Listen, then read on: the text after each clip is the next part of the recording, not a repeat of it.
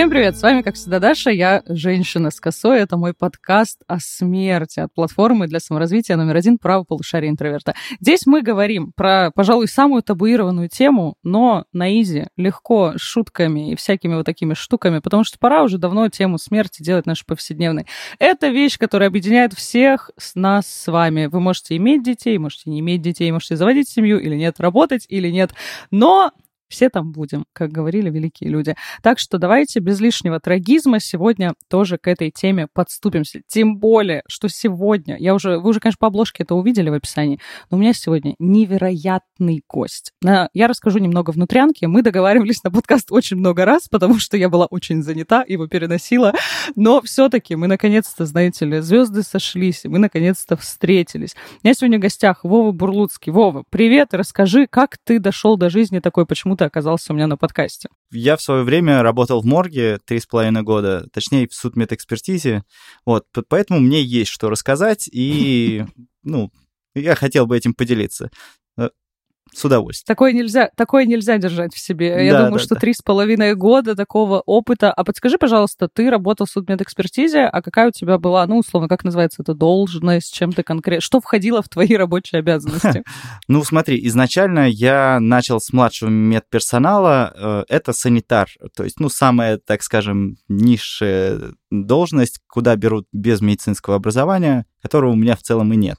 Вот, поэтому это было мое начало карьеры, а потом я стал специалистом по охране труда всей судебно-медицинской экспертизы Оренбургской области. И потом я только узнал, что ого, сколько у нас в области моргов и, конечно, ну и лабораторий, и всяких гистологических отделений. Ну, в целом... Слушай, слушай, очень классный карьерный рост. А кто ты по образованию? Как ты вообще оказался санитаром в морге? Я повар в то время был, и, ну, я там с 16 лет работал, а в тот момент, э, это было как раз там, не знаю, лет уже 15 назад, вот, около того, я работал в цирке. Слушай, Вов, у тебя какая-то невероятная биография складывается. Ты просто вообще успел посмотреть э, мир отовсюду. Да, вот. И в то время я работал в цирке, там тоже как раз э, какие-то кислородные коктейли готовил, что-то такое. Вот. И мой знакомый друг э, работал электриком. Я приехал, привез ему хот-доги просто так, ну, так скажем, вечером, вот, на работу. И поинтересовался, а что ты, где ты вообще и все такое. Вот, а, и он говорит, а вот мы тут запускаем отдел морга новый, э, построили один из лучших в России, ла-ла-ла, бла-бла-бла. И говорит, тут вот отдел участки по обезвреживанию биологически опасных отходов, и сюда требуется человек. Не хочешь? Я такой, давай. Просто, да, недолго думаю, там, а, а что делать, а сколько платят, ну, чуть-чуть там уточнил. В целом, думаю, это интереснее, чем в цирке, вот. И так... Кто в цирке поработал, тот уже в морге не смеется, если перефразировать эту прекрасную фразу. А подскажи, что вообще входит в обязанности санитара морга? Чем этот человек вообще занимается? Ну смотри, там а, ну, во-первых, это не совсем морг, да, это судебно-медицинская экспертиза, вот, и они немножко отличаются, вот. Но морг, например, при больницах, там ты про клиента извините, про пациента. Вот, про пациента там обычно многое известно, то есть его история болезни, ну, хотя бы имя, фамилия, возраст, ну, то есть какие-то данные. Вот. Про в судебно-медицинской экспертизе чаще всего эти данные неизвестны, потому что ну, это в основном криминал и все что-то связанное с, именно с этим направлением. Вот. Мои обязанности были, так как у меня был участок по обеззараживанию, обезвреживанию биологических опасных отходов. В общем, это отдельно состоящее здание с разными входами, и там стояло итальянское оборудование, больше похожее на кофемолку. Я ее так и называл в целом. Вот. А, Туда сбрасывали всякие вырезки, которые проводились при гистологическом исследовании. Ну, потому что если человека пырнули ножом, то у него вот это место, где разрез, так скажем, его криминалисты еще потом исследуют, вот, а потом это становится биологически опасным отходом, и от этого всего нужно было избавляться.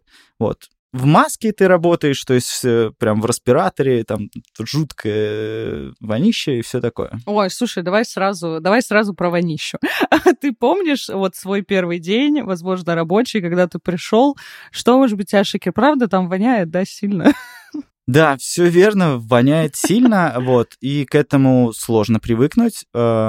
Да, я, конечно, помню свой первый день, э, мне там все показывали, инструктаж, э, вот. Какая-то часть занимается гримом, какая-то, ну, то есть там разные направления, так скажем, есть. Но в основном это ассистирование и подготовка трупа к вскрытию. То есть самая, так скажем, грязная и стрёмная работа — это у санитаров. Вот. Мой первый день, я помню, да, мне было все это очень интересно, я как-то всегда к этому нормально относился. У меня довольно-таки крепкие нервы были. Когда-то. Да, когда-то. Вот. И в целом я помню, там есть секционный, ну, это там, где вскрывают трупы. Вот. Есть чистая секционная, есть гнилая. Это когда вот там и холодильник гнилой, и секционная гнилая отдельно вот для тех уже, кого нашли там в лесу или еще что-то такое, ну вот ну, самый такой цимус. Самое, самое вкусненькое. Самое вкусненькое, да. Меня еще подкалывали люди, люди, потому что знали, что я как бы повар, да, и тут я в морге работаю. А, типа, а что ты там готовишь? а что ты там делаешь? И было много шуток на эту тему, да, что а что ты там теперь фарш принесешь, там еще что-то, вот. А, прости, да, чувство юмора у... Этим мне всегда и нравился коллектив э, судмедэкспертизы. Я до сих пор считаю, что это был лучший коллектив, и, который у меня был на работе, потому что это самые позитивные люди, и да, то есть чувство юмора отличное, потому что, ну, без шуток там вообще как бы труба, там можно приуныть. Вот, кто-то, конечно, из санитаров бухал, вот, э, ну, как бы не безосновательно. Тоже, ну, знаете, каждый, каждый справляется со стрессом как может. Мне кажется, когда через тебя проходит куча вот этого вот всего ежедневно, то тут, ну, если правда пытаться как-то не то, что это пропускать через себя, а продолжать, ну, как-то к этому эмоционально относиться, правда, может сойти с ума, мне кажется, очень быстро. И смех — наша прекрасная защитная реакция, которая помогает немного как-то чувствовать себя поувереннее и поспокойнее в этих всех моментах. Слушай, а вообще ну, здесь как бы, мне кажется, нужно прояснить вот такой вот момент, ну что, я, правда, тоже, я думаю, что многие наши э, слушатели, зрители тоже, я раньше думала, что вообще патологоанатом вскрывает всех. Ну вот, что в морг попадают все люди, и там есть патологоанатом. Потом я узнала, что, оказывается, есть а, как раз судебка, то есть, что на самом деле это патологоанатом, вот, который в морге при больнице, вскрывает только людей, которые умерли в больнице, и там еще некоторый набор, не очень э, много разных случаев, и больше занимается всякими изучениями препаратов, да, наверное, это называется. То есть, ну, то, что условно из человека вырезали, какие-то части э, в больнице, он там проводит всякие вот эти экспертизы. Есть отдельно судебка, там, где людей как раз находят вот на улице. Я просто долгое время сотрудничаю с одним благотворительным фондом, который работает с бездомными людьми, и к нам периодически приезжали судебщики для того, чтобы разбираться, там, ну, замерз где-то человек, или там где-то его нашли, а он оказывается наш подопечный, и к нам приезжают с вот этими всеми вопросами, допросами и так далее. Я тогда удивилась тоже такой забавной циничности, но я абсолютно понимаю, откуда это все возникает. Они называли этих людей, то есть вот которые замерзают, подснежники, потому что по весне они оттаивают, и начинается вот этот поиск того, что что это за человек, а там, ну, получается, человек умер уже там, может быть, несколько месяцев месяцев назад, да, холод, он как бы сохраняет тело немного, но все равно это все, конечно, жутко. И я помню, у меня тоже вот одна знакомая, она работала в судебке, и она говорила, что, конечно, самое страшное, что может, ну, что вот она видела, что делает с человеческим телом, это, наверное, вода. То есть, когда человек долго находится в воде, там вот уже прям очень неприятно. А что самое, давай, уже немного пощекотим нервы. Я люблю всякую такую жизнь. А что вот самое жесткое, может быть, ты видел? А, вот мы как раз перепрыгнули с темы а, моего первого рабочего дня. Вот, как раз, э, ну, мы ходили там, проводили инструктаж, э, везде мне все показывали, и как раз мне показывают гнилой холодильник. Вот, и я помню, просто я туда захожу и такой, и кур не побежал, вот, вышел на улицу, отдышался, вот, все хорошо. Вот, где-то через час я уже как на серфинге, на каталке туда заезжал, то есть э, все у меня в порядке сложилось, вот, э, с уважением ко всем. Вот, но, но весело и бодро. Вот, в целом в этом холодильнике всегда был какой-то трэш, вот, там и опарыши, и все остальное, то есть, ну да, там вот прям такое, ну и пахло жесть, вот. Вскрывать это всегда было тоже, там у нас один парнишка, он прям выглядел, ну, как настоящий мясник, Ваня такой лысый, здоровый, вот, э, вот, ну, чаще всего ему доставалось этот и холодильник, и это секционное. Вот. А, ну, на самом деле, самая жесть для меня вообще оказалась это трупы детей. Вот. И это вот, ну, прям для меня самое такое травмирующее событие, которому, ну, к этому вот прям вот тяжело привыкать. Вот. Ну или какие-нибудь аварии. Я помню, когда в свое время гонял э, на машине на работу, прям приезжал, э, и прям вот такой вот, как Доминик Торетто, с визгами там, с э, такой, тороплюсь, опаздываю на работу. И руководитель морга как раз такой видит меня, спрашивает, а куда ты торопишься? На работу? К нам? Да ты всегда успеешь, не торопись. Еще, еще успеешь полежать. Ты же знаешь, как сюда, как сюда попасть. Блин, а детская смерть, мне кажется, это вообще, ну, правда, та вещь, к которой тяжело эмоционально привыкнуть, это в том числе обусловлено у нас культурой, потому что, ну, мы более-менее привыкаем к тому, что смерть пожилых людей для нас кажется чем-то более приемлемой. Естественно, смерть там, где она вмешивается в пространство детского, это сразу вызывает нашу очень сильную эмоциональную реакцию. Вообще, в целом, если говорить про вот это вот восприятие смерти в повседневности, те люди, которые работают в таких организациях, они, по сути, ну, вот так вот просто пробивают культуру и сталкиваются с, правда, довольно такими сложными переживаниями. В чем здесь речь? У нас сейчас в культуре происходит такой процесс, который называется медикализация смерти. То есть у нас все больше людей начинают умирать в больницах. Ну вот если мы возьмем статистику, да, понятно, что есть много несчастных случаев, есть много техногенных и прочих катастроф, но так или иначе, люди практически, ну, уже очень сильно сократилось число людей, которые умирают дома, и все больше людей начинают умирать в больнице. И поэтому процесс умирания, смерти и последующих всех процедур, он немного, ну, как бы так вот вытеснен из культуры. Если раньше человек умирал чаще всего дома. Представьте, вы живете где-нибудь в деревне. Там человек вот умер, и там не всегда была медицинская помощь даже, чтобы провести вообще вскрытие. И как-то, ну, что, гроб сколотили, сами похоронили, сами помыли, переодели, и, собственно, уже вечером поминки. А сейчас мы живем с вами, ну, в такой более стерильной атмосфере, если даже вот вы себе попробуете задать вопрос, видели ли вы когда-то мертвого человека, вот где-нибудь просто случайно на улице, или, может быть, там кого-то из своих родственников не на похоронах, а вот именно, ну, что вот вы увидели это мертвое тело, которое еще, возможно, до вас никто не увидел, либо не обратил внимания, а, то, скорее всего, вы скажете, что нет. Потому что, ну, смерть немного ушла с наших улиц. Бывают, конечно, там бездомные замерзающие, которые мы даже не знаем, живые они или нет. Так или иначе, этого стало гораздо меньше, чем, например, там в той же средневековой Европе. Я думаю, что здесь ни у кого не возникнет никаких сомнений, когда, ну, так скажем, мертвое тело было всегда и везде, а сейчас мы стали гораздо реже с ним сталкиваться. С точки зрения санитарии и гигиены, потрясающая вещь. Начинаем меньше болеть, начинаем меньше заражаться всякими этими штуками, но при этом у нас возникает все больше страх. Ну, конечно, конечно, это страх перед неизведанным, особенно когда мы говорим про какие-то, ну, вот всякие эти гнилостные вещи, которые связаны с какой-то серьезной травматизацией, которые связаны там с вот этой гниющей плотью, я не думаю, что есть, а, ну, какие-то люди, которые, не, ну, возможно, они есть, которые испытывают от этого удовольствие, но все-таки, я думаю, большинство как-то вот вызывает у них э, реакцию скорее отвращения, даже, ну, мы понимаем, что да, это был человек, но страшные вещи, вода, солнце и прочие природные явления делают делают э, с человеческим телом за довольно короткий промежуток времени. И мне кажется, что э, я бы, например, ну вот я просто, э, я вообще периодически смотрю True Crime, а, люблю его, и причем я тот человек, который рос на криминальной России, вот там, где показывали все, знаете ли, без прикрас. То есть это не современный true crime, где просто рассказывают портрет маньяка. Там вот если он кожу с детей снимал, то тебе эту кожу покажут в мельчайших деталях.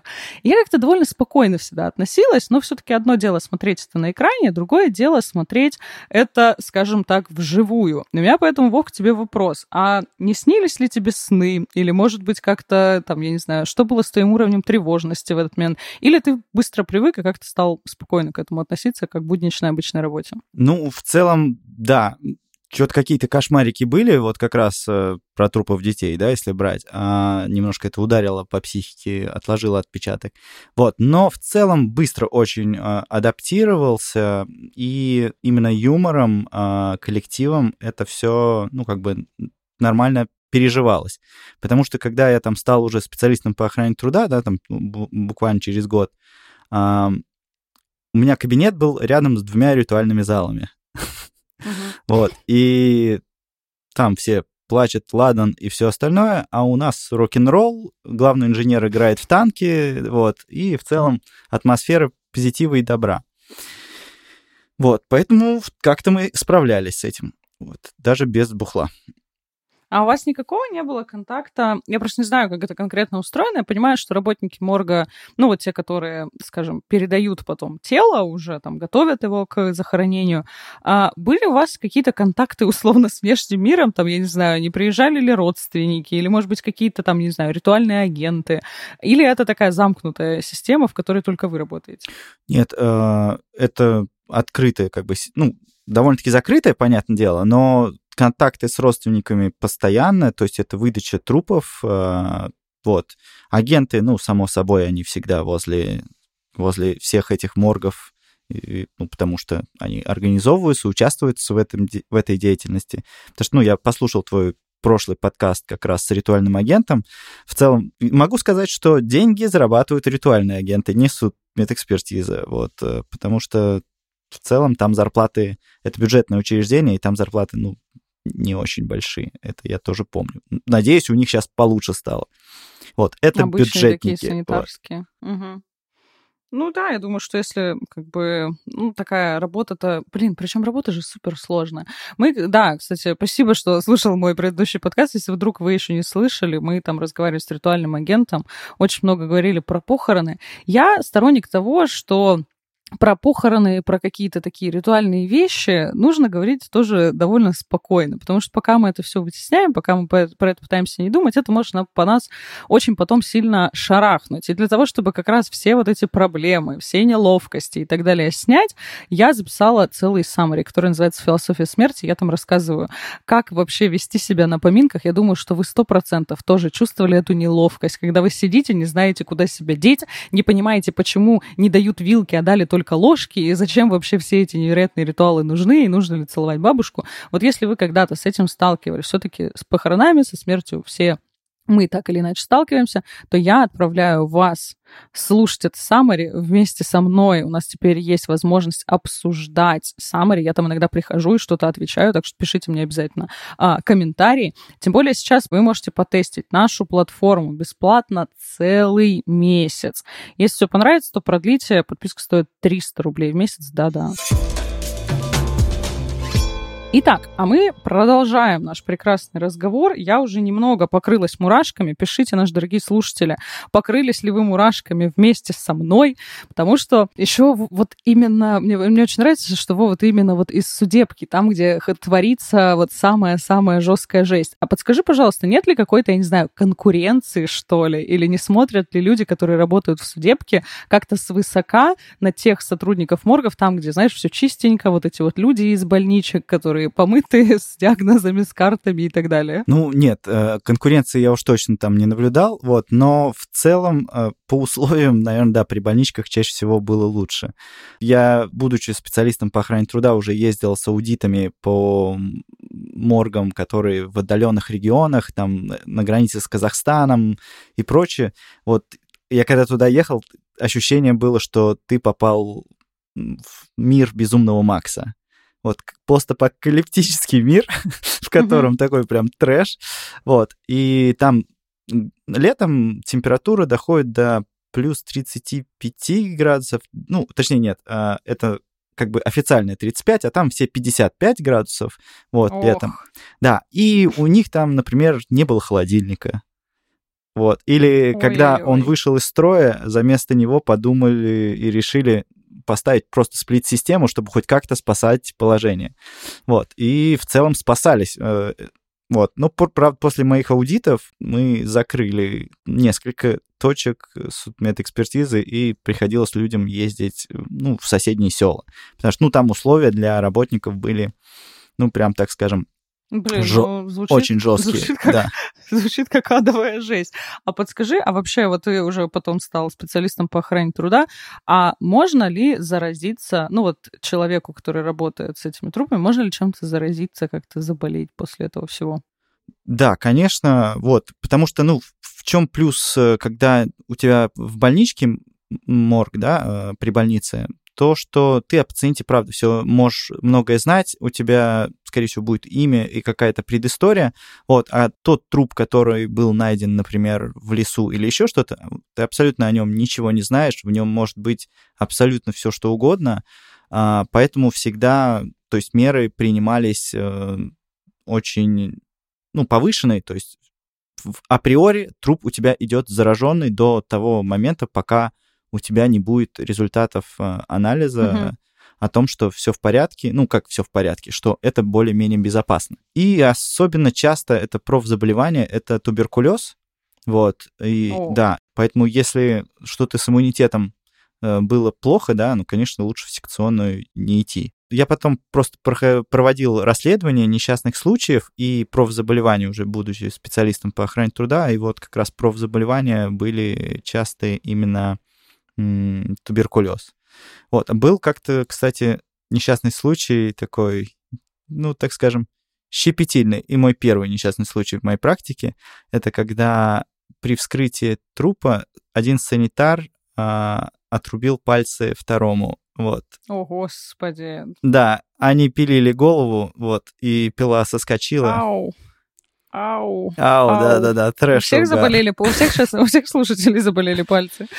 Вот. Потому что у меня, да. Не, э, ну, ему была, конечно же, оказана первая помощь, то есть его сразу же а, антиспидовыми препаратами всего прокололи, пальцы пришили, вот, то есть пальцы все на, назад, вот, а потом по итогу расследования, конечно же, там, ну, предприняли мероприятия, чтобы такое не повторилось. Слушай, ты вот когда говоришь «пилили голову», я сразу как бы я представляю это, ну, типа, вот, вот как это все происходит, двуручный, знаешь, такой пилой. А подскажи, а вот работа с санитаром, она физически, ну, мне почему-то кажется, что это невероятно сложно. Сколько сильно устаешь, сколько вообще длится смена и, ну, насколько это сложно с точки зрения нагрузки?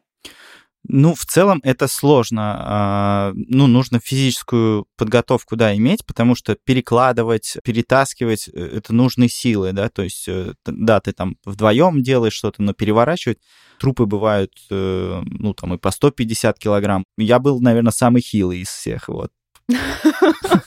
Я просто... У меня есть одна только история, связанная с санитаром морга, но это был морг, опять же, при больнице, ну, то есть там, где как раз вот умирали люди, в, основном, ну, в основном, э, собственно, проводили вскрытие людей, которые умерли в больнице.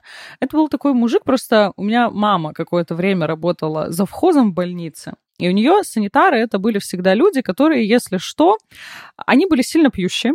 И если что, за бутылку чего-нибудь, какого-нибудь алкоголя, они могли выполнить, ну, какую-то работу, то есть чем-то помочь, там, не знаю, что-то перенести. И у нас был такой дядя Эдик, это вот санитар морга, такой здоровенный двухметровый мужик, который все время, ну, он там иногда при, приходил как-то на в гости, либо какие-то были, я не знаю, мама корпораты на меня с собой таскала.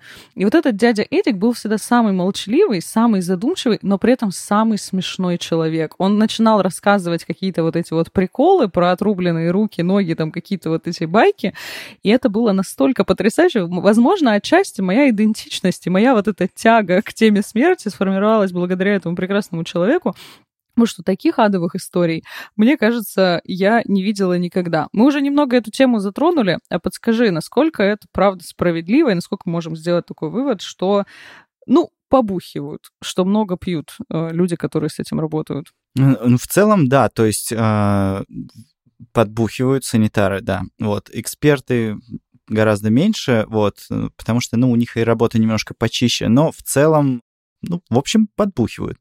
И это, это так скажем, даже не воспрещалось. То есть, э, во-первых, ну, профилактика микроорганизмов. Как бы изнутри немножко продезинфицироваться. То есть проспиртоваться чуть-чуть. Вот, то есть э, в целом по окончанию смены допускалось, что можно, когда ты уже все убрался, почистился, уже помылся, переоделся, перед тем, как говорится, покинуть здание, можно было пригубить. Вот. Ну, как можно. Э, пригубляли, я бы так сказал. Побухи. Блин, ну, потому что, правда, я, ну, нам здесь, конечно, не хватает мнения психолога, насколько это окей, ну, типа, насколько долго можно вообще с этим работать, насколько быстро притупляется вся эта история, потому что ну, мне кажется, каким-то вещам невозможно привыкнуть. А вот ты говорил, что к запаху привык, а нету такого, что этот запах как-то остается, я не знаю. Ну, вот потому что я э, представляю, там, например, в прокуренное помещение заходишь, и потом всю одежду хочется сжечь, потому что уже все это пахнет этими сигаретами. Нету ли такого, что этот запах как-то преследует, врезается, и потом его ни, никак от него не отмыться? Ну, тут даже немножко по-другому. У тебя разъедает носовые рецепторы, а, потому что ты, во-первых, столько антисептика и вот этого всего там используется, что, конечно, у тебя притупляется. Сейчас, когда я покупаю некачественную незамерзайку в омыватель, я в порядке еду, а моя жена там как будто если заточивый газ там, господи, там прекрати, неужели тебе не жжет? Вот, то есть так происходит. Ну, немножко подпекло. Я не могу представить, ну, типа, как вот пахнет в морге и что там вообще там происходит, например, то есть, ну, мне почему-то кажется, я так представляю, что это какой-то запах такой, условно, смеси хлорки и какого-то немного, вот как мясо, когда портится, вот оно пахнет чем-то чем таким странным. А есть еще такое выражение «тихо, как в морге», а в морге правда тихо? Или Нет, там, там ну, в секционных музыка играет, вот. О, да. Прикол. Ну, в основном, кто управляет диджейским пультом, я бы так сказал, да, тот и, и ставит. Но в основном это какая-то ритмичная была музыка, чтобы просто работать. Блин, а правда, что вешают вот эти бирки, знаешь, как показывают? Вот насколько вообще картина, на самом деле, морга и вот этого всего сходится с тем, что мы обычно видим в фильмах? Что мы видим в фильмах? Это обычно какое-то очень чистое такое помещение с такими аккуратными вот этими металлическими такими холодильниками, где лежат у нас такие прекрасные, красивые люди. Их выдвигают, и у них обязательно еще на пальчике, на ноге вот бирочка висит там с каким-то именем, фамилией, время смерти. Насколько это далеко вообще от реальности, или есть что-то похожее? А, ну, в целом, это близко, кстати, к реальности, но, опять же, я работал в одном из самых современных моргов России на тот период. Вот, вообще, первая судмедэкспертиза появилась в Санкт-Петербурге, я сюда тоже ездил так скажем, с экскурсиями и со знакомством, и она, ну, как бы одна из крутых в России. В Москве, наверное, уже покруче. Вот. А на тот момент, э, вот, получается, в Оренбурге я работал и это был довольно-таки новый морг. Там как раз вот эти кассетные холодильники, все так красиво. Там все ну, бирки, да, были, то есть э, отдельные секционные для обычных трупов, отдельная секционная и холодильник отдельный для гнилых. Все довольно-таки чинно, благородно, вентиляция, свет, вот эти все столы. Вот, все там было довольно-таки комфортно. А, но когда я поездил по регионам, я увидел там не ту радужную картинку из кино, так скажем. Не так красиво. И там, конечно, и заболевания были у коллег э, чаще, да, там как раз из-за отсутствия, ну, несоответствия санитарным требованиям. Вот. Но самый был главный прикол, что если даже заведение не соответствует санитарным требованиям, его не могут закрыть. Ты не застал, да, получается, времена ковида уже с вот этой вот Нет, всей историей? Я слава помню, богу, что... не, не застал, но я так заезжаю в гости, когда бываю там в Оренбурге, всегда э, с удовольствием заглядываю к своим коллегам, они меня тоже хорошо помнят и всегда говорят, трудоустраивайся к нам, а, но не хочется, ну, точнее, не, даже не то, что не хочется, а деньги не те. Угу. Я просто помню вот эту историю. Я лежала тогда в больнице, когда вот был самый-самый разгар ковида, и я уже, ну, как-то даже немного напрягалась. Я легла на операцию в больницу в Питере, которая часть этой больницы была закрыта под ковидный госпиталь. И там очень много этих больных лежало, потому что там был большой какое-то реанимационное отделение. И я смотрела из своей палаты на то, что вот называется вот эти вот я не знаю, как перевозные или какие-то вот не, не стационарные морги, то есть это как просто большой такой вот как холодильник металлический, куда периодически привозили кого-то накрытого э, простыночкой на, на каталочке, там что-то загружали, я такая думаю, какой классный вид. Вот мне сейчас на операцию идти, вот очень, очень приятно, очень классно можно а, настроиться на все эти события. Ну, в ковид, мне кажется, там врачи действительно все, да, и включая там патологоанатомов, включая всех, вообще просто сходили с ума. У меня есть несколько вопросов, которые не дают мне покоя, которые мне вот, они могут показаться странными, но мне, правда, это интересно. Я где-то услышала какую-то инфу, что когда человека вскрывают, у него достают внутренние органы, и потом ну, как бы они утилизируются отдельно. И получается, что человек, когда хоронят, он без органокомплекса. Насколько это правда или это какая-то байка невозможная? Что там чуть ли не набивают соломой, пакетами, там еще чем-то. Ну, смотри, это все-таки отчасти байка. Вот. А, точнее, байка про то, что их не кладут обратно. Вот. Потому что кому они нафиг нужны? Это раз. То есть никому почку не, заберут? Мертвые, они уже никому не нужны. Вот. Насчет того, что там достают органы, э, да, их взвешивают, их э, части отдаются в лабораторию на анализы. Я думала, ты сейчас скажешь собакам. Нет, кстати, животных э, при моргах как-то не заведено. Вот. А, нет, а, все ну, органы взвешиваются, части а, вырезаются, гистологическое исследование производится, и они отдаются, ну, это маленькие кусочки, отдаются в лабораторию для дальнейшего исследования, а все остальные органы кладутся обратно, все это зашивается, и потому что утилизировать отдельно еще и органы, это, ну, во-первых, труд, это какие-то усилия, зачем, ну, это бессмысленно. Вот, поэтому... Вашу эту кофемолку закидывать еще, кроме вот этих вот еще, еще и нет, нет, нет. кофемолка где-то через год сломалась, потому что она не выдержала то, что мы в нее закидывали. О, Господи.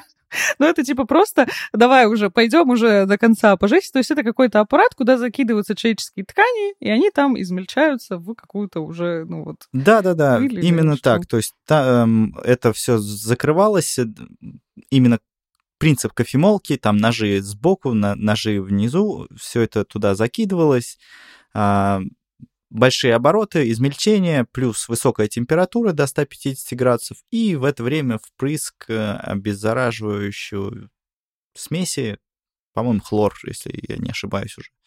Вот.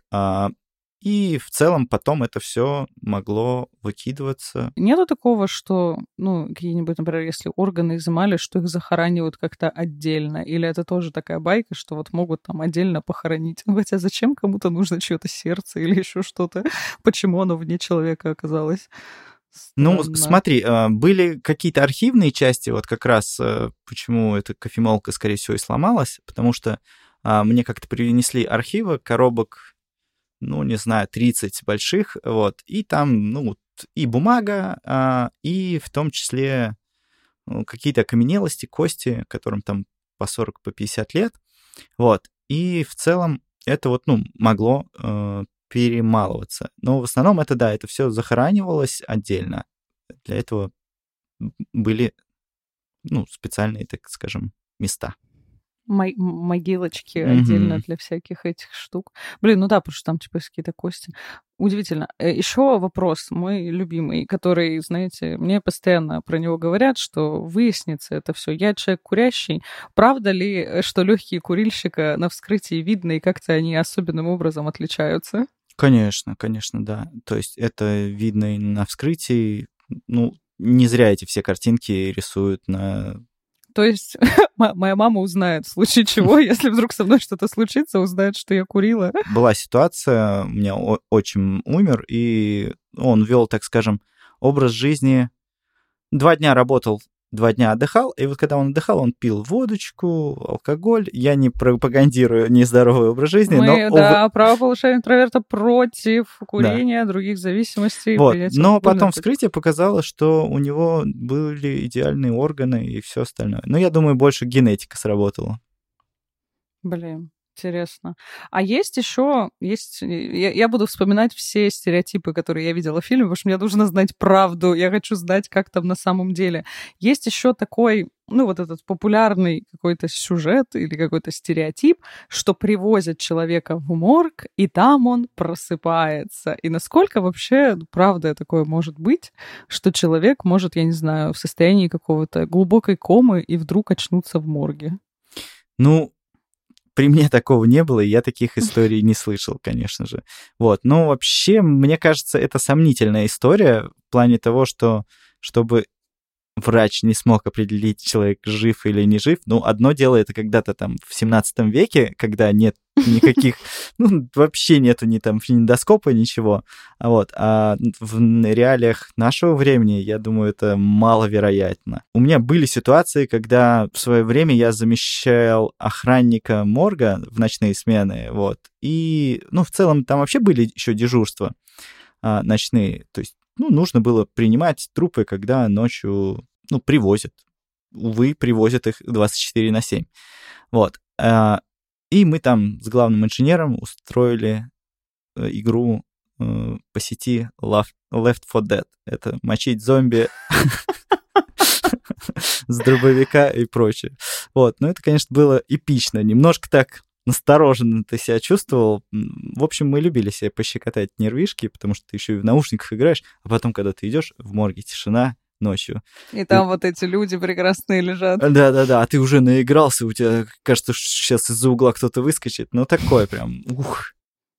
Слушай, а никогда не было вот реально какого-то ощущения, что там шевелится кто-то или еще что-то? Потому что я тоже опять слышала а, историю о том, что иногда трупы, они как бы, ну не то что хрустят, но вот какой-то типа звук бывает издается. У тебя никогда таких ситуаций не было, что вот знаешь, еще, еще чуть-чуть, и ты уже ляжешь рядом с вот этими людьми, потому что от страха сердечко можешь не выдержать. Да, конечно, было. Э, особенно попервой, когда ты, ну, в холодильник там заходишь забирать труп или там по, по любой другой причине, и там э, легкие, например, начинают опустошаться, и он такой сделает выдох, и, и ты, ты просто, конечно, у тебя там все внутри поначалу перебирает.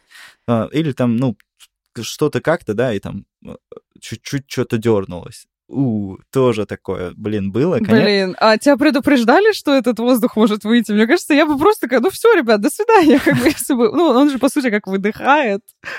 Слушай, я не помню насчет предупреждали. Там пранки какие-то были своеобразные, но я, к сожалению, уже их не помню. Моя психика, видать, постаралась забыть это. Стерла все эти моменты. Я не знаю, насколько это стереотипы, я не знаю, может быть, э, тоже какая-то чушь собачья, а может быть, правда. Э, стереотипы про вот эти российские морги, я поняла, что они очень разные, и что супер по-разному бывает, но что условно там чуть ли не штабелями складывают вот одну кучу гору, что там уже не понять, где чья нога, где чья рука. А, бывает ли такое, или это уже что-то такое уже откуда-то из прошлого, либо в какие-то там, может, только чрезвычайные ситуации происходят? Ну, это было однозначно, да. Вот, то есть я как раз видел там фотографии, когда проводил расследование, ну, то есть когда вот не было этого нового крутого морга, там были условия, так скажем, не очень, да, там, и реально это все штабелями лежало, и там нужно тебе вскрыть нижнего, да, и вытаскивать его. Ой, да, нижнего. Вот. Звучит так же. Звучит так себе, да. Ну и на самом деле это были ужасные условия для сотрудников, вот, и, конечно, Такое было, вот, но как раз вот построили новый чистенький, свеженький, и таких ситуаций, конечно, уже не возникало. Но это в этом городе. Я не знаю, как там по всей России. Честно сказать, дай бог, что 10 лет спустя что-то изменилось. Я думаю, да. Ну и плюс, мне кажется, это история про то, что ну, зависит сильно от, может быть, от момента. Ну, бывают же различные, там, я не знаю, сейчас э, какие-то чрезвычайные происшествия, когда, я не знаю, там, большая авария или еще что-то, ну, и, понятно, морг там под, э, под завязку. Было ли у тебя когда-то, там, не знаю, большой ДТП или... Ну, бывают же всякие там катастрофы, связанные с природой и так далее. Ты когда-нибудь сталкивался с таким, что, ну, прям поток, прям вот понавезли? Ну, да, абсолютно верно. Подметил, кстати, э, ритуальный агент в целом эти две работы очень... Завязано, да. Очень завязано, да. А, то есть, ну, в новогодние праздники всегда после новогодних праздников больше, потому что когда люди подвыпивают, они хватаются и за ножи, и прочее, прочее, прочее. То есть это однозначно всегда увеличивало поток. А, я помню, как раз тоже ездил на машине, и я понимал, что я превышаю скорость постоянно. Я такой уже когда работал как раз уже специалистом по охране труда, я такой подхожу к санитару, тоже говорю, а можешь мне показать какой-нибудь жесть, чтобы я вот перехотел как бы на, на газульку нажимать? Что-то как-то, ну, надо, надо встряхнуть. Ну, и он мне показывает там как раз газель с приорой, не знаю, там человек 10-12, и все все просто... И все, и все у тебя на работе в итоге. И все у меня на работе, да, и все не пойми, кто, кто есть кто, вот.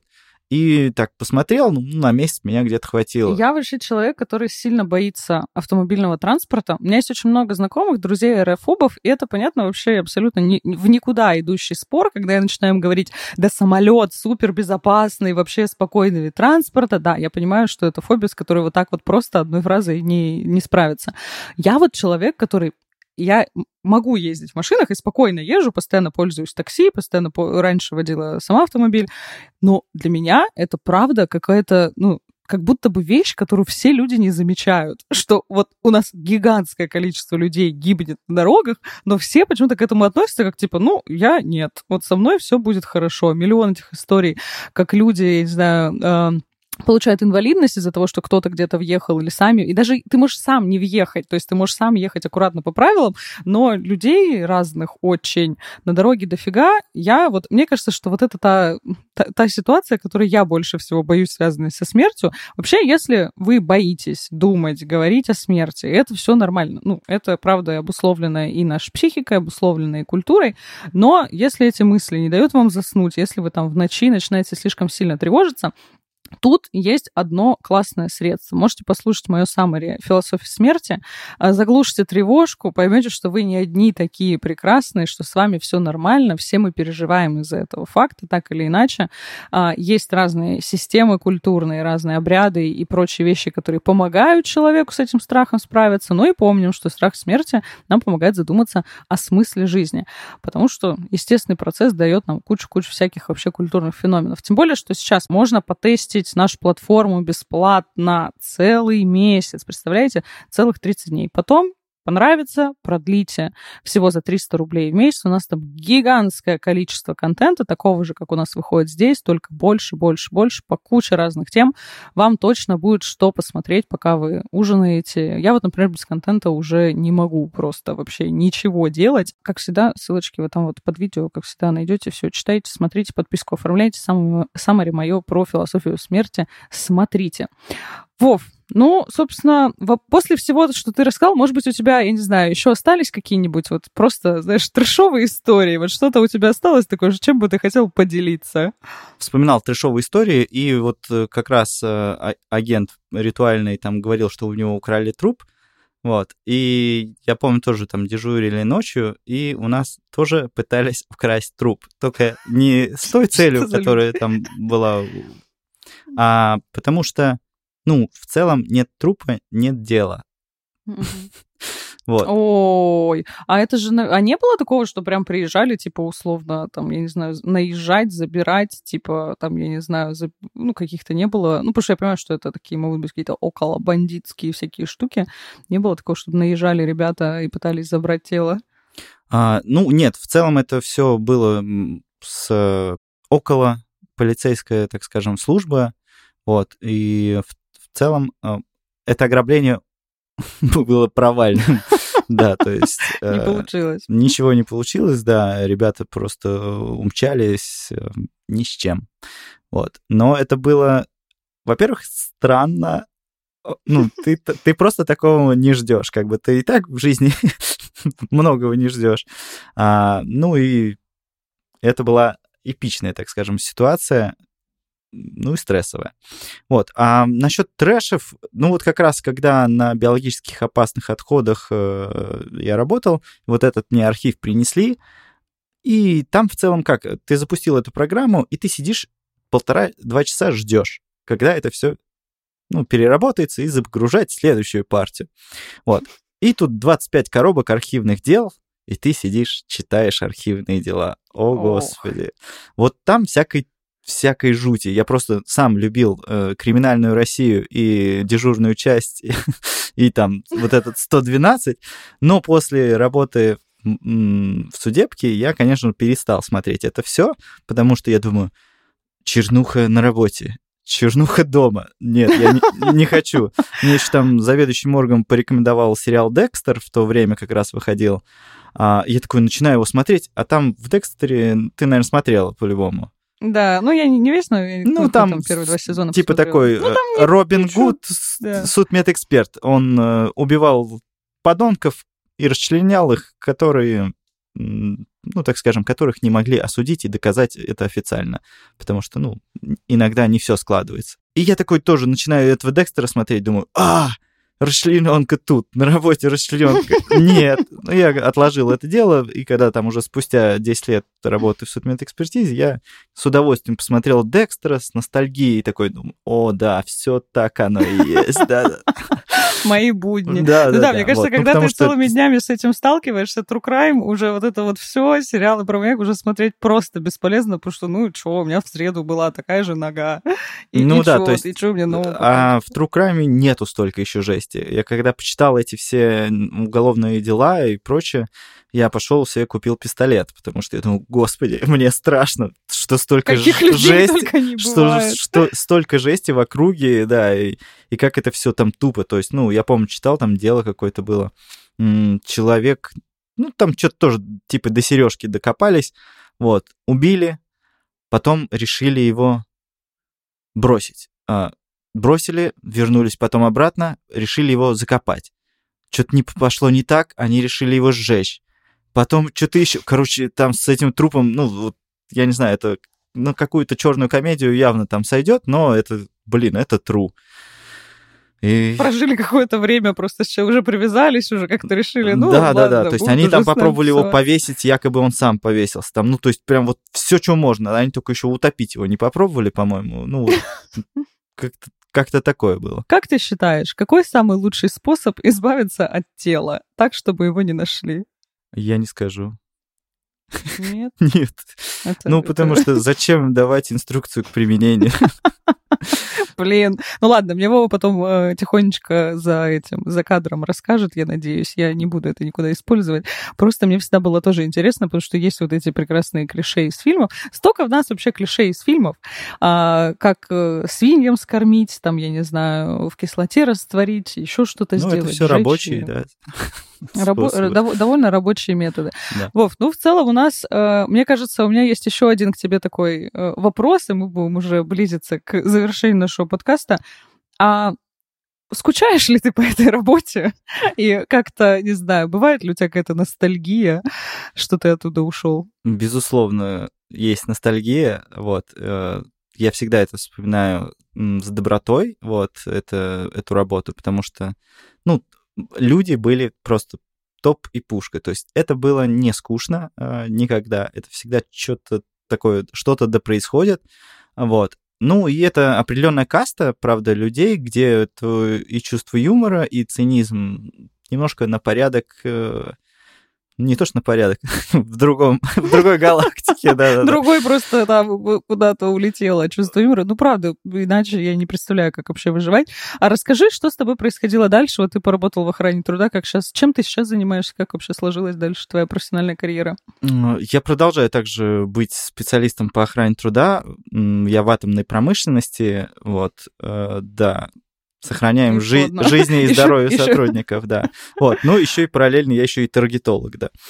Вот. О, прикольно, прикольно. Слушай, а в атомке охрана труда, ну, это тоже такой, знаете ли, не сам... Ты выбираешь прям не самые, знаешь, простые места, там, где охрана труда действительно людям, наверное, требуется, потому что я просто прикидываю, в интроверте у нас нужна какая-то охрана труда, где мы сидим все за столами. У нас охрана труда, чтобы меня а, передоз кофе не случился, который я пью литрами. Но так вообще я с медициной, ну, продолжал длительное время. Это сейчас у меня немножко спектр сменился, а все остальное время я в лабораториях также продолжал работать. Мне в свое время звали врачом-эпидемиологом, но только я говорил, вот нужно быть врачом, чтобы у вас работать. Вот. Ну, то есть знаний хватало в свое время. Потому что, ну, эпидемиология и охрана труда, они, так скажем, рядом. Вот. Но я пытался в судмедэкспертизу, когда переехал в Санкт-Петербург. Почему я вообще уволился из судмедэкспертизы? Я просто переехал в Санкт-Петербург. Вот. а, Я попробовал сюда влезть, не получилось. Вот. М-м, Конкуренция? Ну, либо тогда еще было мало опыта, не знаю. Вот. Но в целом, да, было тяжело м, попасть, но хотелось. Я прям долго пытался, везде писал, везде что-то пытался пробиться. человек, который очень сильно хотел смотреть на не очень живых людей. А, блин, Вов, спасибо. Э, удивительная история. Спасибо тебе большое, что пришел. Да было с удовольствием рассказать. Потому что я на инструктажах также продолжаю э, людям какие-то байки вспоминать, э, травить, потому что, ну, самое плохое, что может быть в охране труда, то есть это когда ты уже в холодильнике или на столе. все, что, все, что до, еще нормально. Ну, мне кажется, я бы тоже, если бы у меня был такой жизненный опыт, я бы ко всем людям приставала, рассказывала бы какие-то свои истории, что я там видела. Дорогие друзья, если вам так же, как и мне, понравился этот прекрасный выпуск, то оставляйте свои комментарии, задавайте а, вопросы и пишите, с какими клише, стереотипами про судебку, про вообще мертвых людей и морги сталкивались вы, какие, может быть, э, стереотипы мы сегодня развеяли. И, конечно, ставьте нам 5 звезд на Apple подкастах, подписывайтесь на Яндекс Музыки. Напоминаю, что мы расширились до целой вселенной подкастов. У нас теперь просто подкасты, о чем, о чем только у нас нет подкаста. У нас даже запустился True Crime подкаст, где мы расследуем всякие классные, интересные преступления. Если любите пощекотать себе нервишки, то обязательно идите к Машиной наложила ее на подкаст а, который называется «Угадайте, кто умер». И у нас есть отдельный канал на Ютубе, там, где собраны все подкасты, он так и называется «Подкасты про полушария интроверта». Много делаем контента, хватит вам на всю жизнь. Ну и, конечно же, оформляйте подписку, вот там контента просто завались по любой теме, каждый найдет что-то для себя интересненькое. Всем спасибо и до скорых встреч!